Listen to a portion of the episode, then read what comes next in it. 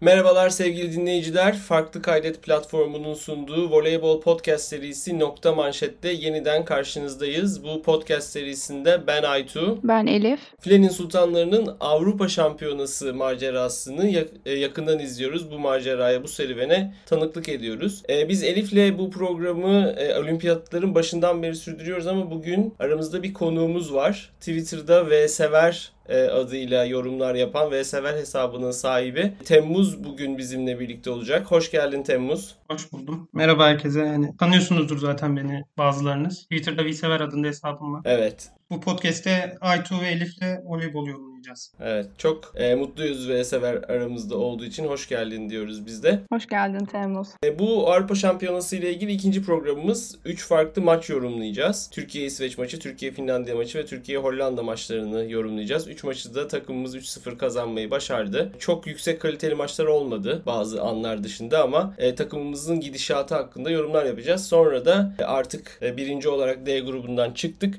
Önümüzdeki iki tura yani son on altı turuna ve çeyrek finale e, odaklanacağız. Türkiye-İsveç maçıyla başlayalım isterseniz. Genel olarak şöyle bir şey görüyorum ben. İlk setlere çok iyi başlayamıyoruz. Bu maçta da öyle oldu. İlk set çok uzadı. otuz bir yirmi dokuza. Elif ne dersin? Neden ilk setlere çok iyi başlayamıyoruz turnuva boyunca? Ya genel olarak turnuvalara, maçlara zor giren bir ekibiz. Oynadıkça açılan bir ekip olduğumuzu kaptan da geçen e, maç sonunda söylemişti. Normal mi bu? Normal olduğunu düşünmüyorum tabii ki. Çünkü neredeyse her maçı servis karşı karşılama hataları yaparak açıyoruz. Evet. Servis karşılama hatası yapmadan açtığımız neredeyse bir maç yok. Temmuz sen ne dersin? Olimpiyattan bir yorgunluk mu var? Bence yani bunun tek bir sebebi yok. Tek bir sebep olarak düşünmek mantıklı değil. Çok farklı sebebi var. Bence ilk olarak bizim en önemli hani bu noktada bizim çok fazla istikrarsız oyuncumuz var. Her zaman ne katkı verebileceğini bildiğimiz, emin olduğumuz oyuncu sayımız çok düşük. Her çoğu takımdan farklı olarak hani bizim net bir altımız yok. Sürekli farklı altılarla oynuyoruz. Bazen maça yanlış altılarla başlıyoruz. Doğru altıyı bulmakta zorlanıyoruz. İlk nedenlerinden biri bu bence. Sonrasında da bence biz hani kafa olarak küçük takımları biraz küçümsüyoruz. Hani genel olarak ben diğer sporlarda da bunu görüyorum. Hani rakiplerimizi biraz küçümsemeyi seviyoruz. Kötü bir özellik bence gayet de. Bir de son olarak bence bu turnuva özelinde hem seviye hani rakipler dediğim gibi bizim altımızda rakipler küçümsüyoruz biraz. Hem de takıma çok fazla bilgi var. Hani biraz hafif stres var, heyecan var. Hani maçın başında bunu kaldıramıyorlar. Biraz e, hani sınava hani sınavda ilk başta hani biraz zorlanırsın. Sonra sınavın ritmine alışırsın. O tarz kızlar da maçı öyle yaşıyor bence. Hani öğrenciler üzerinden örnek veriyor. Bence bu şekilde.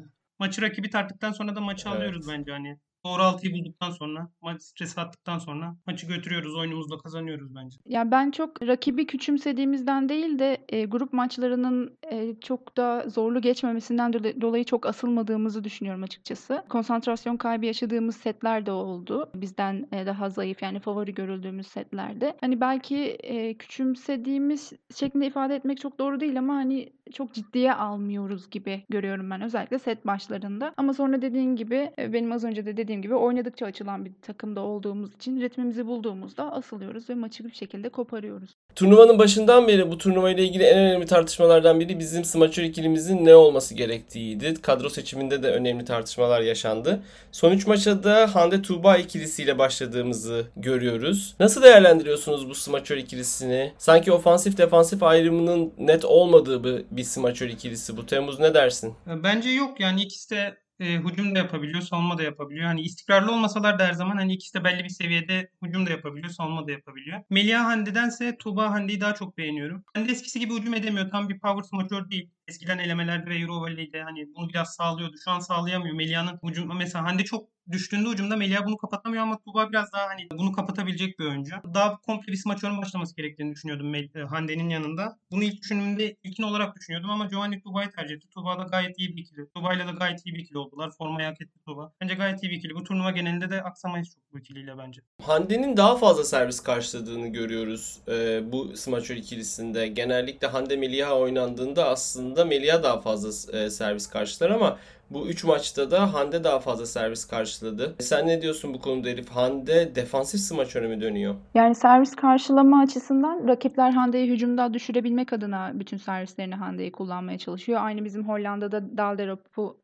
oyundan düşürmek için servisleri onun üzerine atmamız gibi. Ama bu onu defansif smaçör yapmıyor bence. Tuba'nın Finlandiya maçı hariç Hande'ye kıyasla aldığı pas sayısı neredeyse yarısı kadar. Hücumda daha az rol alıyor Tuba şu an Hande'ye kıyasla. Daha az pas alıyor. Evet, daha az pas alıyor. Ve ikisi de Temmuz'un da dediği gibi birbirini daha iyi tamamlayan bir e, smaçör ikilisi bence de. Hande'nin e, İsveç maçında yıldızlaştığını gördük. Özellikle ikinci sette. Tüm maçta da yüzde iki ile oynam- yüzde elli iki ile oynamıştı hücumda. yüzde yetmiş bir ile de servis karşılamıştı. Bu maçta gerçekten iyiydi Hande ama daha sonraki maçlarda konuşurken konuşacağız. Maalesef hücumda çok aksadı. Ama bu maçta Yasemin ve Ayça'nın çok önemli katkılar verdiğini gördük. Sanki biraz alternatifsiz pozisyonlarda oynayan oyuncular bunlar. Yasemin de, Ayça da, e, işte Yasemin'in oynadığı pozisyonda Eda ve Zehra neredeyse hiç aksamıyorlar. Simge de e, takımın bel kemiği oyuncularından biri. Birazcık böyle özellikle Ayça ile de arasında önemli bir fark olduğu düşünülüyor ama Ayça da çok iyi oynadı. Ne düşünüyorsunuz bu performanslar hakkında? Temmuz, seninle başlayalım istersen. Bence Ayça gayet iyi oynadı. Hani Viyana'da biraz soru işaretleri oluşturmuştu. Çok e, iyi bir performans gösterememişti. Ama bu turnuva, bu maçta oynadığı oyun bence hani çok umut verdi. Hem sistem dışı topları Simge'den çok daha iyi atıyor. Hem de savunma ve manşet karşılamada. Biraz ben Simge'yi bu turnuva performansını düşük buluyorum. Hani son iki maçta yükseltti gerçi bu maçtan sonra ama evet. Ayça'nın oynadığı maçtan sonra yükseldi. Hani ben e, alternatif olduğunu düşünüyorum. İnşallah devam ettirir. Ayça'nın attığı pasları beğenir Elif. Ya da Simge'nin attığı pasları beğenmez de o yüzden Ayça'nın attığı paslar daha mı iyi gelir diye topu şimdi ben pas olarak Elif'e atayım. Evet, Temmuz'a tamamen katılıyorum bu konuda. Zaten yazmıştım da Twitter'da bunu. E, Ayça aslında geçen podcast'te de söylediğim gibi kötü bir libero değil kesinlikle. Evet, Simge'nin bir, bir adım belki iki adım arkasında kalan bir performans sergiliyor olabilir ama Ama Simge'nin de e, dediğimiz gibi birkaç maçtır. Hatta olimpiyatta da bir e, yani Kore maçını hatırlamak istemiyoruz biliyorum ama her podcast'te de sürekli hatırlatıyoruz. E, pek iyi bir performans göstermediği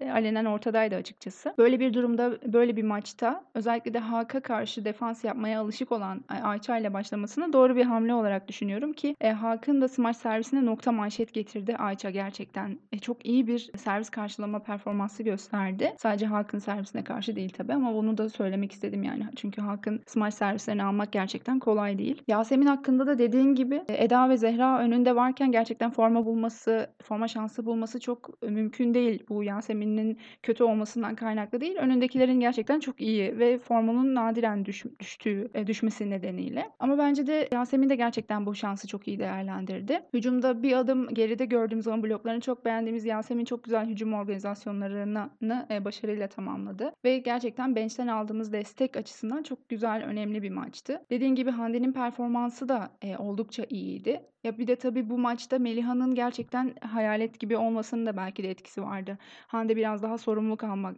zorunda hissetmiş olabilir. Çünkü Meliha ne servis karşılamada ne de hücumda isteneni hiçbir şekilde veremedi. Zaten ilk setin ortalarında e, oyundan çıkarıldı. E, Hande'nin performansı iyiydi. Çok da göze batmadı açıkçası. Toparladık yani bir şekilde.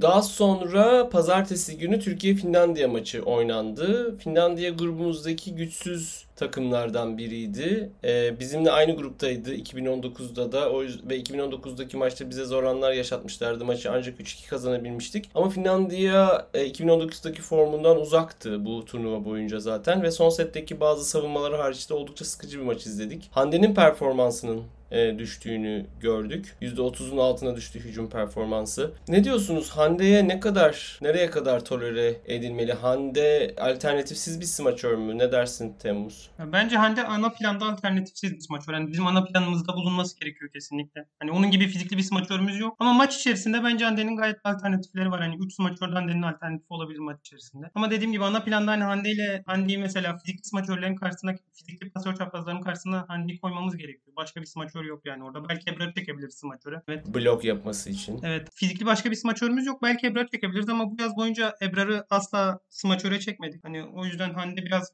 ana planda alternatif siz ama maç içerisinde B planında falan alternatifi bayağı var bence. Elif sen ne dersin? Katılıyorum. Yani uzun vadede Hande'ye kesinlikle ihtiyacımız var. Ee, ancak hani mesela Eda kötü oynadığında, Zehra kötü oynadığında veya Ebrar kötü oynamaya başladığında tamam bu oyuncular e, formunu kaybediyor diyoruz ama Hande için ben bunu pek söyleyemiyorum. Çünkü Hande genelde hep böyle bir grafik çiziyor. Yükseliyor ve düşüyor. Yükseliyor ve düşüyor. Sürekli inişli evet inişli çıkışlı performansını adeta bir alışkanlık haline getirmiş bir oyuncu gibi gö- gözümde açıkçası. İstikrarı inişli çıkışlı olması oldu. Ama e, tam anlamıyla da bir alternatifinin olmaması nedeniyle e, Giovanni'nin çok çabuk e, vazgeçip oyundan çıkarmadığını düşünüyorum. Yani bloklarına ve hücumlarına ihtiyacımız olan Finlandiya maçı gibi bir maçta da oynaması beklen, beklenen Hande'nin istenen performansı verememesi gerçekten eleştiri oklarını ona çevirdi. Ve Hande'nin birazcık daha alternatifsiz olmasını, yani ana planda, Temmuz'un dediği gibi ana planda alternatifsiz olmasını sağlayan şey, bence servis karşılamayı da artık iyice öğrenmiş olması. Son sezonda Eczacıbaşı'nda neredeyse defansif smaçör gibi oynadı Jordan Thompson'la beraber zaten. Servis karşılama performansının iyileşmesiyle beraber de birazcık böyle komple smaçöre en yakın, fizikli komple smaçöre en yakın oyuncu gibi duruyor ama katılıyorum ben de, yani oyun içinde ilkinde değiştirilebilirdi, özellikle dünkü Türkiye-Hollanda maçında. Bu maça da Hande Tuba ikilisiyle başladık ve sonuna kadar da böyle devam ettik. Hande konsantrasyonu sağlayamadı gibi gözüküyor. Yalnızca yüzde yirmi üç ile hücum etmiş ve çok da hata yaptı aslında. Eksi de bir verimlilik istatistiği var. E, Hande'yi uzun uzun konuştuk ama bu maç üzerinde söylemek istediğiniz bir şey var mı? Ben çok teknik olarak da yanlış hücumlar yapmadığını düşünüyorum ama ne dersin Elif? Yani dediğine pek katılmıyorum. Teknik olarak hataları vardı hücumlarda bence. Özellikle de e, karşıya gerçekten bakmadan hücum yaptığının çok bariz belli oldu. İki net pozisyon vardı. Birincisinde Daalderop olması lazım. Onun kucağına direkt bıraktığı bir plase vardı. İkincide de pozisyonda karşısındaki oyuncuları net hatırlamasam da büyük ihtimalle pasör ve orta oyuncuydu. Sanki paralele doğru dönüp pasörün ellerinden blokout yapmak ister gibi bir hücum yapmak istedi. Ama antenden zaten çok uzaktı pasör. Yani çok uzak dediğim blokout yapacak yakınlıkta değildi. Çaprazı kapatmıştı yani. Evet, aynen, çaprazı kapatmıştı. Ve Hande de blokout yaparım diye düşünüp bileğini kırdı. E, bayağı bomboş, paralele bayağı boş bir top gönderdi out'a. Yani bu iki hücum çok net bakmadan oynadığının kanıtı gibiydi açıkçası ama bunu sadece bu maç genelinde söylemiyorum ben. Genel olarak çok bakarak oynadığını düşünmüyorum. Zaten e, hani otuz pas almışsın.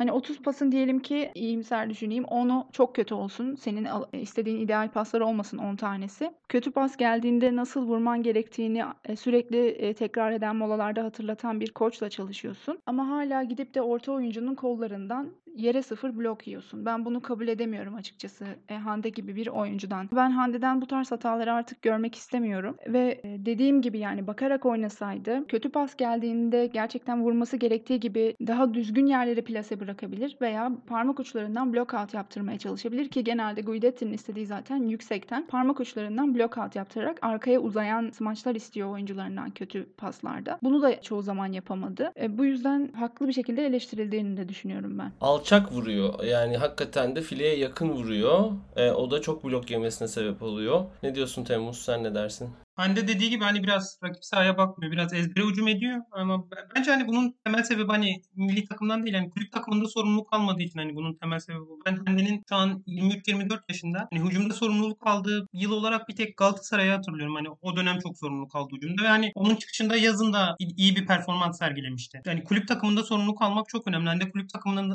takımında sorumluluk almadığı sürece hücumda hani bu tarz hücumlar görmeye devam edeceğiz. Biraz daha fazla kullanması gerekiyor ama kulüp takımında kullanmadığı için çok fazla bunu üzerine düşmediği için milli takımda da sorunlar yaşıyor. Bakalım Ferhat nasıl kullanacak onu? Ferhat Akbaş nasıl kullanacak onu? Çünkü artık Jordan Thompson büyük ihtimalle smaçörde oynatılmayacak gibi gözüküyor. Pasör çaprazında oynatılacak gibi gözüküyor. Ee, bakalım smaçör ikilisi ne olacak Eczacıbaşı'nın sezonda? Bence Maya biraz düşündürüyor beni ya. Hani Boşkoviç çok fazla top atıyor. Hani vakıfta da haka atıyordu, evet, köşe smaçörlerini düşününce. Beni biraz düşündürüyor hani Maya acaba kullanır mı smaçörlerini o kadar efektif şekilde? Bakalım. Evet, bakalım. Bakın Ferhat'ı, yani Ferhat köşe smaçörleri atmasını istese bile Maya dinlemeyebilir gerçekten. Biraz burnunun dikine giden bir pasör olduğu için bakalım, göreceğiz. Tuba da bu maçta aslında çok yüksek bir yüzdeyle oynamadı. Çok top da almadı zaten ama biz Hollanda gibi güçlü bir rakibe karşı üç sıfır kazanmayı bildik sizce. Bunda hangi faktörler rol oynadı? Daalderop'tan korkuyorduk ama öyle çok da pek varlık gösteren. Ne dersin Temmuz? Bence hani Daalderop biraz Hollanda'nın Hande'si, hani bunu tarz bir benzetme görmüştüm bir yerde, şu an hatırlamıyorum. Biraz öyle, hani ben ona benzetiyorum. İnişli çıkışlı mı? Evet, hani biraz inişli çıkışlı. Ben Daalderop'u bilmiyorum, hani çok öne çıkan bir özelliği yok. Hande'nin de böyle inanılmaz öne çıkan bir özelliği yok. Ama ikisi de hani genel olarak komple olabilecek smaçörler. Fizikleri de benziyor. İkisi de bir doksan. Ee, onun dışında ben hani Tuba'yı sorun. Hani Tuba efektif değildi. Biz nasıl hani bu maçı kazandık? Bence hani en önemli faktör servislerimizdi. Biz çok iyi servis attık bence dün. Servis noktasına gelen herkes etkili bir servis attı mutlaka. Onun dışında smaçörler sayı bulamadı ilk set ama Ebrar mesela. Bir yıldız gibi hani set kazandırdı yani o seti. Çok şeydi. Zaten Hollanda gazeteleri de bayağı Ebrar'dan bahsetmiş. B B C Türkçe paylaşmıştı. Merak edenler bakabilir. Smaçörlerden katkı gelmedi ama Ebrar ve her zamanki gibi ortalarımız ucumda efektif şekilde. Yani bize o katkıyı sağladı, ucumda aksamadı. Eda yüzde yüz de oynamış. Elif sen ne dersin? Eda'nın maç sonu açıklamalarından da anlayacağımız ve sahada oynanan oyundan gördüğümüz üzere gerçekten çok iyi çalışılmış Hollanda'ya ve çalışılan bütün taktikler sahada gerçekleşmiş. Yani bunu Tuba'nın üst üste Dambre'yi üç kere aynı yerden bloklamasından da anlayabiliriz. Kimin nereye vuracağından, hangi topa nasıl hücum etme ihtimali olduğuna çok iyi çalışılmış. Bunun üzerine bir de biz çok güzel, gerçekten Temmuz'un dediği gibi çok etkili servisler attık. Aslında ana baş çok iyi girdi sete, birinci sete ama sonra Sonrasında servis karşılama yükünü biraz da taşıdığı için e, ve blok da sürekli blok sektirdiğimiz için bir noktadan sonra e, oyundan düştü. Servislerimizi Daalderop'u da çok etkili kullandığımız için onu oyundan çıkardık. Plak girdi. Plak da e, hiçbir şekilde istenileni veremedi ki zaten Dumbring gibi o da formsuz. E, böyle olunca bizim e, Tuba'nın veya Hande'nin çok iyi bir performans sergilemesine çok ihtiyacımız olmadı açıkçası ki ben gene de Tuba'nın iyi bir performans sergilediğini düşünüyorum. Çünkü en azından kötü gelen pasları bloğun içine e, yani o kolların içine vurmadı. Elleri vurup sahamıza düşmesini sağlayan iki hücumu oldu. Yani bloğu kullanarak topu bizim avantajımıza, bizim sahamıza geri çevirdi ve biz tekrar hücum etme şansı bulduk. Bunun gibi akıllı hamleleri vardı. Dört tane de blok yaptı. Yani Hande'den beklediğimiz blok performansını Tuba'dan aldık açıkçası. Hatta orta oyuncularımızdan fazla blok yapmış Tuba. Yedi bloğun dördünü Tuba yapmış. Evet, dediğim gibi genel olarak etkili servis ve tabii iyi defanslar da yaptık. Simge de çok iyi servisler karşıladı, çok iyi defanslar yaptı gerçekten. Sadece bir servis karşılama hatası yapmış. Genel olarak takım Takımca iyi bir oyun ve iyi bir atmosfer yakaladık bence. Bu şekilde de çok rahat üç sıfır yenebildik. Grup maçlarının sonuna geldik. Artık önümüzde final turları var. Son on altı turu, çeyrek final, yarı final ve de final var. Birazcık turnuvaya başlarken korkuyorduk. İşte Güney Kore travmasını atlatabilecek miyiz? Oyuncularımız çok uzun zamandır beraber oynuyorlar. Artık birbirlerinden yoruldular mı, sıkıldılar mı? Guidetti'nin suratı niye bu kadar asık? Kimi çağırdı? E, Kübra niye yok? Derya niye yok? Diye Bir, bir böyle takım içinde bir karışıklıktan şüpheleniyorduk ama yine takımın içindeki atmosfer düzelmiş, takım kimyasını tekrar yakalamışız gibi duruyor. Siz ne dersiniz? Sen de öyle mi düşünüyorsun Temmuz? Bence bizim takım genel olarak iyi anlaşıyor. Hani arada şey değil yani. Ben çok öyle olduğunu düşünmedim. Yani o tarz dedikodular vardı ama ben hani hiç çok bir sorun olduğunu düşünmedim. Bilmiyorum Elif ne der? Ben de büyük bir sorun olduğunu düşünmüyordum açıkçası ama sadece e, özellikle de Kübra'nın kadro dışı kalmasından sonra takımda belki koça karşı bir,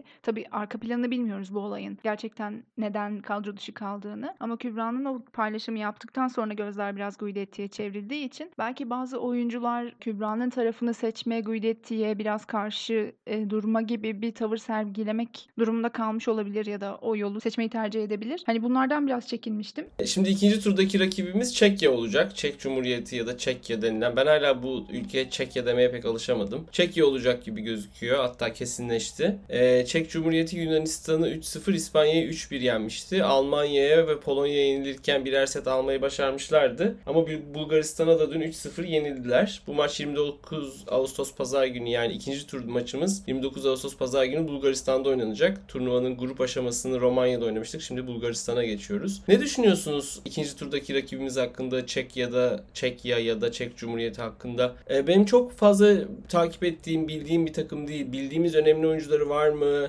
İyi bir takım oyunu mu oynuyorlar yoksa daha çok böyle star sistemiyle mi oynuyorlar? Ne dersin Elif? Öne çıkan star, böyle yıldız bir oyun oyuncusu olduğunu çok düşünmüyorum açıkçası ama genel olarak pas dağılımını merak edip bakmıştım bu turnuva ve elemeler bazında. Pasör çaprazına veya tek bir oyuncuya yığılan bir oyunu olmadığını gördüm ve pas dağılımları arasında çok uçurumlar olmadığını fark ettim. Yani pas dağılımının biraz eşit, dengeli olduğu bir takıma benziyor. Servis karşılaması çok öne çıkmıyor ama iyi hücum hücum yüzdeleri fena değil gerçekten takımın. Elemeleri de yanlış hatırlamıyorsam birinci sırada tamamlayıp e, Avrupa Şampiyonası'nın bu final e, aşamasına gelebildiler. E, öne çıkan iki oyuncusu var dikkat edilmesi gereken. Bunlardan bir tanesi Milenkova. Tam isminin nasıl telaffuz edildiğini bilmiyorum tabii. iki bin on sekiz yılında katıldıkları Avrupa Altın Ligi'nde en iyi smaçör seçilmiş ve e, Fransa'da e, Cannes'da e, oynuyor smaçör pozisyonunda ve şu ana kadar çıkardığı maçlarda yüzde elli sekiz ile servis karşılamış ve yüzde otuz dokuz ile hücum devam etmiş. Bir diğer önemli oyuncusu da pasör çaprazları Orosova. E, o da Polonya'da kulüp kariyerine devam ediyor ve e, blokları ve hücumlarıyla öne çıkan bir oyuncu. E, şimdiye kadar yüzde otuz altı ile hücum edip beş blok yapıp dört tane de ace atmış. E, yani hücumları ve servisleri biraz öne çıkan bir oyuncuya benziyor. Ben baştan sona pek maçlarını izleme şansı bulamadım. Milenkova ve Orosova. Sen ne dersin Temmuz Çekya hakkında? Çekya'nın bence hani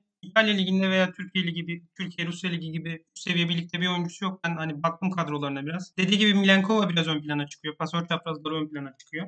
Onun dışında genel olarak takım oyunu oynuyorlar. Hani biraz e, gününde olmazsak bize hani biraz terslik çıkaracak, ecel terleri dökülecek bir takım havası verdi bana. Biraz ama hani kazanırız ama biraz hani sıkıntıya girebiliriz gibi hissediyorum eşleşirsek. Galiba onlarla eşleştik. Dördüncü çıkacaklar onlar sanırım da. Evet, dördüncü çık- çıkacakları kesinleşti. Onlarla eşleştik. iki bin on dokuzdaki ikinci turda, son on altı turunda Hırvatistan bize ecel terleri döktürmüştü. Ee, son maç, son sette on altı on dört ile maçı alabilmiştik. Ee, İnşallah bu sefer böyle bir stres yaşamayacağız. Çünkü aslında daha sonraki turlarda stresler yaşayabiliriz. O yüzden bence stres hakkımızı sonraki turlara saklayalım. Çeyrek finaldeki rakibimiz de bizim grubu bit dördüncü bit pardon üçüncü bitiren Ukrayna ile beraber oynayacak olan e, ya Bulgaristan ya da Almanya olacak. Büyük ihtimalle B grubundan gelecek olan takım, yani B grubunu ikinci bitirecek olan takımın Ukrayna'yı yeneceğini düşünüyorum ben ikinci turda.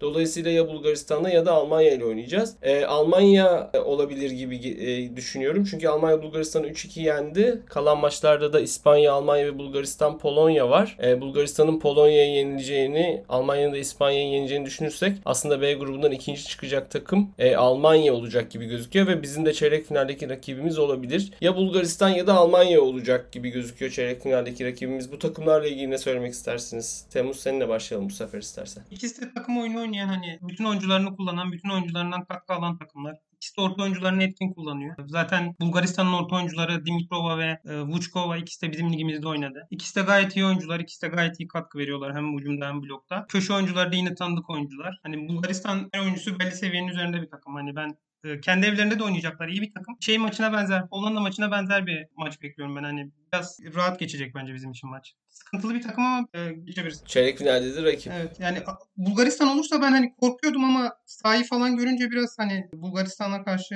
biraz daha rahat hissediyorum. Almanya bence sorun çıkarırsa çıkarabilir bize. Hani çok sistemli takım. Zaten koçu da Guidetti'nin yardımcısıydı. Koslowski. Evet, Koslowski. Çok iyi bir koç. Evet, ben onlar da yine aynı şekilde ortalarını kullanan, Bulgaristan gibi takım oyunu oynayan, hızlı oynayan bir takım. Azmayer ve Azmayer ön plana çıkıyor. Vsever ve Şözel'de gayet iyi oyuncular. Ben hani Almanya'da Almanya'dan daha çok çekiniyorum Bulgaristan'dansa. Demek ki o zaman Almanya mı Bulgaristan mı karşımıza çıksın diye bir anket açılsa Twitter'da sen e, Bulgaristan'ı seçeceksin Temmuz. E, böyle bir Twitter'da kesin böyle bir anket olacak arkadaşlar, hazır olun. O yüzden takımınızı seçin. Temmuz Bulgaristan'ı seçti, bakalım Elif ne diyecek? Ben Almanya'yı seçiyorum. Ben Almanya ile oynamayı tercih ederim Bulgaristan'a e, kıyasla. Çünkü e, Bulgaristan'ın hücumcularının form durumu Almanya'ya göre çok daha iyi. Lipman bir yukarıda bir aşağıda oynarken e, Emilia Dimitrova e, çok daha iyi bir performans gösteriyor pasör çaprazı olarak e, Bulgaristan'da şu an. Ortaları çok iyi blok yapıyor ve top sektiriyor. Pasörünün e, genel olarak performansını da beğendim ben. Ve çok büyük bir e, hırsla oynuyorlar açıkçası. Saha içinde bazı e, hareketlerini beğenmemiş olsam da gerçekten takım olarak birbirlerini tetikleyen, bize benzeyen bir e, hırsa sahipler Bulgarlar. E, en azından bir iki maçta gördüğüm kadarıyla. Almanya ile karşılaşırsak daha rahat bir maç çıkaracağımızı düşünüyorum. Bulgaristan'da daha çok zorlanacağımızı düşünüyorum. Evet, Almanya bu turnuvada çok isteneni veremedi ama aslında bizi zorlayabilen bir takım. iki bin yirmide görmüştük. iki bin yirmi Olimpiyat elemelerinin ilk maçında bizi üç bir yenmişlerdi ama daha sonra finalde biz onları üç sıfır yenmiştik. Temmuz'un dediği gibi ortaları Weitzel ve Schölzel, ikisi de gayet iyi. Azmayer de, Smaçör de gayet iyi oynuyor ama ben ikisi arasında çok da bir tercih yapamıyorum açıkçası. Ama ikisini de yeneceğimizi düşünüyorum çeyrek finalde. Ama ondan sonra da yarı finalde büyük ihtimalle Sırbistan'la karşılaşacağız. Bakalım o maçta ne olacak? O maçı uzun uzun konuşacak E, vaktimiz olacak. Şu önce önümüzdeki iki turu geçelim. Son on altıyı ve çeyrek finali geçelim. Bakalım daha sonra ne olacak? Elif, bir şey söylemek istiyorsun galiba. E, ben bir de şeyi de eklemek istiyorum. Şimdi sen konuşurken aklıma geldi. E, yani zaten biz e, olimpiyatlarda rakip seçme gibi bir şeyimiz olmaması gerektiğini dersini aldık bence. Hani şu aşamada kim gelirse gelsin oyunumuzu oynam- oynamalıyız kesinlikle. Ona bir şey demiyorum. Ama şu açıdan da bakmamız lazım. E, sanırım Almanya'yı tercih etmemiz bizim için daha iyi olur. Çünkü e, takım olarak da biz rakibe çok iyi çalışıp taktik olarak hazır çıkıp e, oynayan bir takımız. Yani her pozisyonda nereye vurmamız gerektiğini ve nereden kaçmamız gerektiğini çok iyi çalışan bir takımız.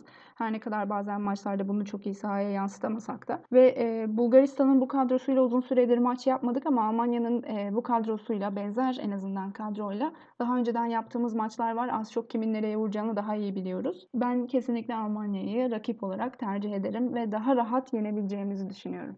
Evet, Elif Almanya'yı tercih etti. Temmuz Bulgaristan'ı tercih etti. Son olarak e, bunu maçları konuşurken konuşmadık ama e, önümüzdeki turlar için çok önemli olacağını düşünüyorum ben. Cansu'nun dünkü performansı hakkında ne düşündüğünüzü sorayım. Çünkü ben gerçekten çok beğendim. Yine çok enerjik ve çok iyi oynattığını düşünüyorum takımı. Pasörümüzün form grafiğinin yükselmesi hakkında ne düşünüyorsunuz? Elif, ne dersin?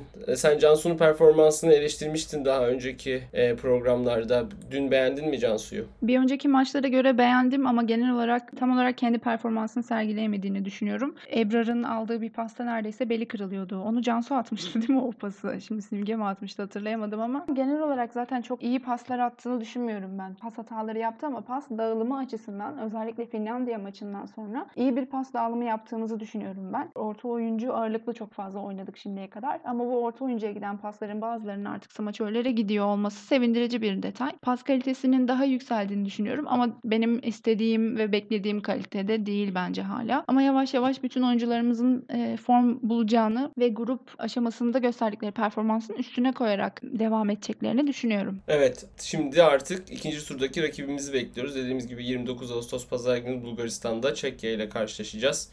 Grup maçlarını değerlendirdiğimiz, son üç grup maçını değerlendirdiğimiz bu podcast programının da sonuna geliyoruz. Yavaş yavaş. Bugün Temmuz'u Twitter'da Vsever olarak bilinen Temmuz'u konuk ettik. Ne dersin Temmuz? Turnuvada yolumuz, önümüz açık mı? Bence açık yani. Biz kendi oyunumuzu oynadığımız sürece bizi yenebilecek bir takım hani. Bence hani çok yok. Bir iki takım var. Hani ben ben Sırbistan'da yeneceğimizi düşünüyorum. Hani biraz korkuyorum seyircisinden falan ama hani onları yenebileceğimizi düşünüyorum. Hani biz kendi oyunumuzu oynadığımız sürece bence gayet açık oynuyoruz. Çok güzel. Çok umutlu bir şekilde bitireceğiz. Kapanış için sonu her zamanki gibi söz, son sözü Elif'e vereyim. Ben de şimdiye kadar göstermiş olduğunuz performanstan yüzde yüz memnun olmasam da bundan sonra vitesi biraz arttırıp devam edeceğimizi düşünüyor ve ümit ediyorum açıkçası. Şimdiye kadar smaçör rotasyonları olsun, orta oyuncularımızı da az çok rotasyona e, sokmuş olmamız aslında güzel gelişmeler. İlkenin de arada bir oyuna dahil edilmesi. Bundan sonraki maçlarımızda da yine bu tarz e, aksayan oyuncuların yerine bench'ten destek aldığımız ve herkesin üstüne düşeni yaptığı maçlar bekliyorum açıkçası. Umarım da öyle olur. E, finale kadar çıkıp Sırbistan'ı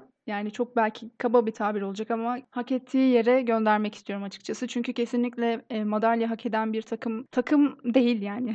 Takım oyunu oynamadıkları için çok fazla gözüme batıyor ve Boşkospor. Beğenmiyorum. İzlemeyi de tahammül edemiyorum. Yani Boşkoviç'e haksızlık yapmak istemem. Kesinlikle bütün madalyaları hak eden bir performans gösteriyor. Ama kendi oyun seyircisi önünde o madalyayı onların elinden almayı çok istiyorum açıkçası. İnşallah da nasip olur. İnşallah nasip olur gerçekten de.